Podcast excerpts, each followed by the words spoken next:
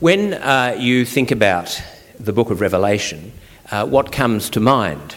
Way out wacky imagery, scary beasts, confronting scenes revealing the end of the world as we know it, endless repetition of numbers like four and seven, the so called devil's number, 666.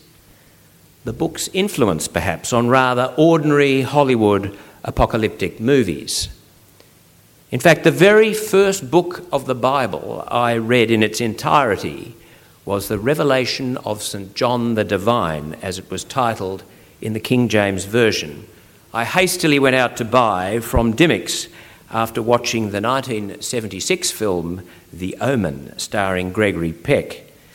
It was a horrible film in which a child who had been born with the so called devil's number, 666, emblazoned on his head, would steer mankind down the road to hellfire.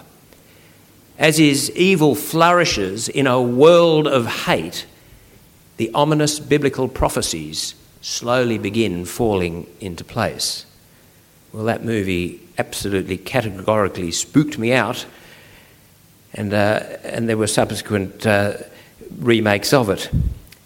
But when you think about the book of Revelation, what comes to mind? Well, I suggest that before we look at Revelation 5, that we go back to the opening verses of the Revelation of John in chapter 1, verse 1, to remind ourselves truly of what the purpose of the book is, and for us to keep this firmly in our minds as we will go on to look at chapter 5 today. Uh, and let me read to you the opening verses we heard a fortnight ago to help orientate our thinking about this, the last and the most Christological book of the Bible. Revelation 1, chapter 1 reads The revelation of Jesus Christ, which God gave him to show his servants what must soon take place. He made it known by sending his angel to his servant John, who testified to the word of God and to the testimony of Jesus Christ even to all that he saw. Well, for those of us who were here last week, David Crane took us through chapter 4, in which John of Patmos is invited up into heaven before a kaleidoscope of images, colours, and sounds. John vividly describes for us the scene in the heavenly presence the throne, the Spirit before the throne in the form of the seven torches, the sea of glass the four living creatures and the 24 elders. There they all are, ceaselessly praising God in His holiness. Holy, holy, holy, the Lord God the Almighty, who was and is and is to come. Well, what we uh, also see and experience is the place where God is praised because of who He is, the Almighty, the creator of the world. There is God on his throne, and he is being worshipped and praised as he rightly deserves. Chapter 5 steers our attention from being centered on God to Jesus himself. For in this chapter, Jesus takes control of the future, both as judge and redeemer of the world. Jesus now becomes the central figure in Revelation 5. Here is the transfer of the authority from God to the Lamb, to Jesus, the one who is worthy to take the reins of the end times when the final triumph of God will take place on that day, when those who have trusted in Christ and called upon his name as their Saviour by faith alone will be raised with him for eternity. The one sitting on the throne is God, the King of kings, the exalted Lord of the universe. And there he is, holding a sealed scroll with seven seals and text written on both sides. Now, that was a very unusual image to have a text written on both sides. It just didn't form part of the way text was recorded in ancient Near East culture. The one sitting on the throne, there he is, holding this sealed scroll with text written on both sides. Now, I suppose our first inclination is to wonder what is contained on this scroll. Who is the one who is going to open it? I had a hunch that with it being written on both sides, it's a bit like that image of a two edged sword. In other words, something which will present both good and bad consequences for the, a list, perhaps, of those who will be saved and those who are going to face eternal judgment. We all know what it's like when there's great anticipation leading up to the opening of a, a, special envelope or an announcement. Just think back to the Oscars earlier this year. Their veteran actors, Warren Beatty and Faye Dunaway, were holding the sealed envelope when, boom, it was the biggest mix up in Oscars history, which saw La La Land announced the winner of the night's greatest prize for Best Picture.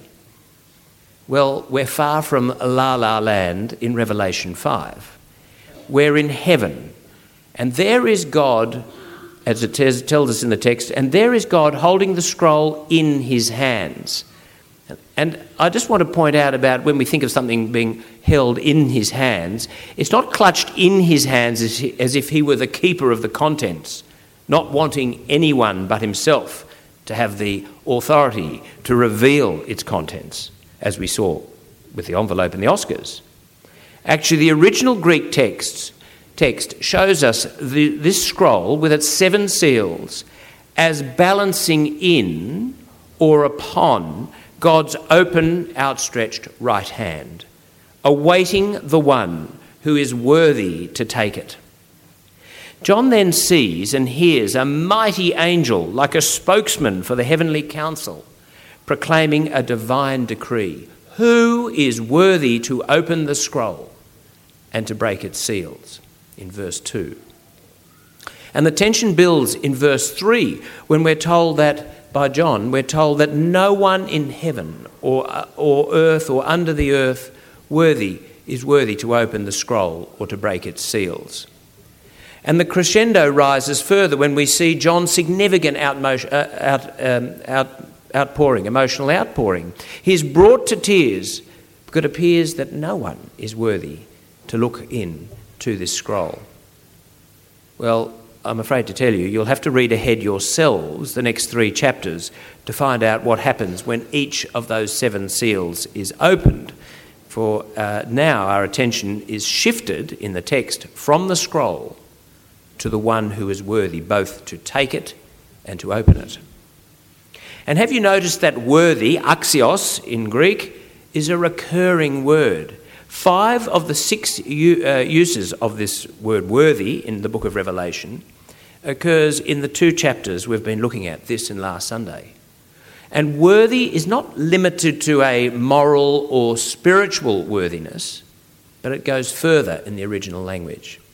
It's an inherent sufficiency that enables someone to accept the full authority that is being handed over.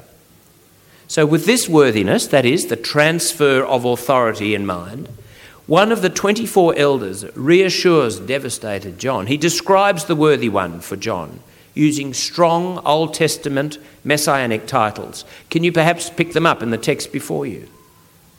The lion of the tribe of Judah and the root of David. Now, firstly, from Genesis 49, verse 9, there's the lion of Judah, a figurative image for power and strength, and a symbol we also find of the Davidic, Davidic throne in 1 Kings chapter 10. The second reference is a variation from Isaiah chapter 11, verse 10, the root of Jesse. King David is from the root of Jesse, a highly kingly line and that is central to Jesus' genealogy as recorded in Matthew's Gospel, chapter 1. And the other point to stress is that only the messianic figure is entitled to take and open the scroll, for he is the one who has conquered and totally subjugated death. Jesus Christ is both of the tribe of Judah and from the line of David. He is the royal Messiah who is ruling through his sacrificial death. Now, if you look at verse 6, there is a turn in the chapter. With our heads filled with the images of a fierce lion and kingly genealogy of one worthy to take the scroll, there's an amazing shift. It says in verse 6 Then I saw between the throne and the four living creatures, and among the elders, a lamb standing as if it had been slaughtered, having seven horns and seven eyes, which are the seven spirits of God sent out into all the earth. From a lion, from king's lineage, we're seeing what John is seeing, and it's mind blowing stuff. Four living creatures, or heavenly beings, the elders, a lamb as if it had been slaughtered. Well, if you can't remember each of those uh, creatures from last week, they appear actually in this, in this church, both in the brass cross uh, above the Lord's table there and painted on the east wall of the sanctuary. In fact, this parish church's emblem is represented by one of those four creatures. Uh, and they've all been um, assigned to each of the four Gospels. As an aside, the first living creature is like a lion, used as a symbol of St. Mark, and the second is like an ox for St. Luke. The third living creature is a face like a human face, associated with St. Matthew. And of course, the fourth living creature is a flying eagle, none other than St. John, and uh, hence in many churches, the lectern is a symbol of St. John. And these four images from Revelation have been adopted into uh, as, uh, the four Gospels. And often the number four in the Bible is used to represent the four corners of the earth in Isaiah 11 and Revelation 20.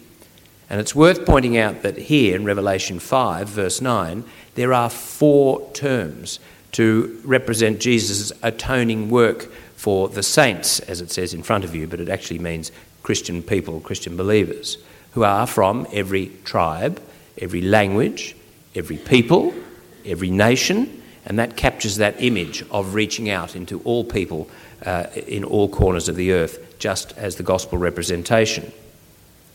So let's then more specifically get back to Revelation 5. There's the dilemma for us. How can we process, process the switch from the Lion of Judah to the slaughtered lamb being the same figure standing amongst the uh, throne and the elders? Slaughtered and standing are a contradiction, and furthermore, we think typically of a lamb as innocent, submissive, meek, and in Old Testament times, an animal set aside for a sacrifice. So, what is there before us is a superb transformation.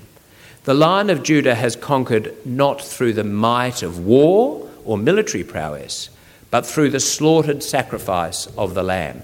The key player in Revelation is, from this point, the immolated Lamb, who conquers the forces of evil and death through humility, selflessness, and sacrifice, if you can see in verses 5 and 6 and 9 and 10. And what a paradox that is. What an amazing outworking of redemptive history. And picture it like this the lion, now as the slain paschal lamb, Isaiah 53, has won a great victory over death and sin. Christ is likened to both the Passover lamb of Exodus and the suffering servant lamb of Isaiah. And verse 6 presents the defeat that is really the conquest, the crucified one, the one who was dead, buried, and raised, now assertively takes the reins of history, whose blood ransomed us and gave us freedom purchasing us to be part of God's eternal possession. He alone is the worthy one, as we see this stupendous scene in verse 7. He is the one who goes to the Father, takes the scroll from the outstretched palm of the one seated on the throne, and all heaven responds in a chorus of praise. There before John, is the slaughtered lamb, Jesus standing beside the throne, encircled by the celestial beings, when they all, the living creatures, the 24 elders, fall before him, singing, You are worthy to take the scroll and to open its seals, for you were slaughtered, and by your blood you ransom for God saints from every tribe and language and people and nation. And what bursts forth is countless praise for the Lord Jesus and God. This chapter concludes not, not just with the worship of the Lamb, the Lord Jesus, but the worship of God and the Lamb in the whole throne room. And this ties together chapters 4 and 5 of Revelation.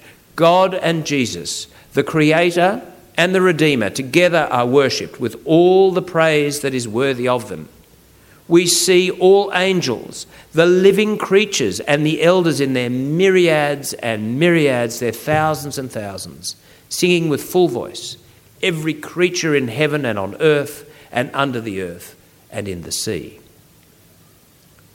So, with this amazing picture of ecstatic worship before you, I wish us all to consider whether we attribute due honour and praise and adoration to God the Father and the Lord Jesus Christ, the Creator and Redeemer? Do we ascribe due praise and honour to the one who is worthy?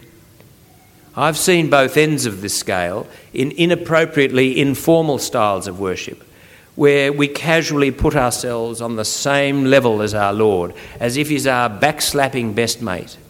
And on the flip side, I've experienced such outwardly reverent displays of worship which can tend to be more about the choreography and the performance over what is the true place of the worshippers' hearts. Are we truly mindful of where we stand before God? When I was a little boy and we used to go up to the Temple Emanuel in Ocean Street uh, for the prescribed Jewish High Holy Days, I was struck by an inscription above the ark in the centre of the shul uh, and the ark contained the scroll of the Torah, the five books of Moses. And this inscription comes from the Talmud. And this is what it read both in Hebrew and English above the ark. Da lifnei miatar omed. Know before whom thou dost stand. And that has resonated with me my entire life. Those words might not be written on the walls of this church, but they are still worth considering. How aware are we of what it means to stand before God? And more than that, how often are we aware of the fact that we stand before Him and on, the, uh, and on, that, and on the day of Jesus' return, when all the living and the dead will be called to account? These words are a reminder that we are always in the presence of God, especially when we gather in His holy name to worship Him with all our hearts and with all our soul and with all our strength, and as such, we are to conduct ourselves accordingly. Each of us stands before God, not just here at St. Mark's on a Sunday, but in all places and at all times, at work, at home, when we are socialising and indeed when we're just at home by ourselves. Most of us come to worship here once a week, but what happens after the last Amen and we've greeted the clergy at the door? What happens when we leave St Mark's? What happens when we return to our day to day lives, filled with the commonplace happenings of our daily and weekly routines? It's a little expedient, isn't it, to forget God when our daily lives are just so busy, we get distracted. Keeping Jesus in the forefront of our minds and in our hearts isn't always easy. So, there are a few ways that I'd like to suggest that may just help keep us, keep Christ in our sights beyond our Sunday worship. And I know many here today are already doing uh, some of these things. Perhaps uh, if you haven't done so already, you might like to join one of the St Mark's growth groups. You don't have to wait to make it a New Year's resolution. Have a chat to Michael or David and sign up for one this week. Try one out and see what it's like. Jock McLean runs a men's prayer group who meets here every uh, Tuesday at 5:15 for an hour. So perhaps the men here might like to think about joining that. Sign up for the daily devotional emails the rector sends out each morning. Is there someone here in church that you could meet up with regularly, once a week perhaps, to read the Bible? Are you in a routine of having a daily quiet time, reading the Bible and praying? Like fitness, once you're into this routine, it makes a world of difference, and you couldn't imagine not doing it as part of your daily, daily experience. In a few moments, we will share in the holy meal of the Lord's Supper. And at 8 a.m., at the uh, traditional service, we pray this prayer of humble access every week from the 1662 Book of Common Prayer. And I'm going to read it to you. And it goes like this, and it sums it, all up so perfectly. We do not come to this thy table, O merciful Lord, trusting in our own righteousness, but in thy manifold and great mercies. We are not worthy so much as to gather up the crumbs under thy table, but thou art the same Lord whose property is always to have mercy. Grant us, therefore, gracious Lord, so to eat the flesh of thy dear Son, Jesus Christ, and to drink his blood, that our sinful bodies may be made clean by his body, and our souls washed through his most precious blood and that we may evermore dwell in him and he in us. May we come to the Lord's table this morning with our palms open, understanding that we are not worthy to take the sacrament, but we can gratefully receive it only by the sacrifice of the only worthy one, the slaughtered lamb, and by his blood as Jesus ransomed for God all Christian believers from every tribe and language and people and nation. And may we look to that day, joining the heavenly throng singing, To the one seated on the throne, and to the Lamb be blessing and honour and glory and might for ever and ever. Amen.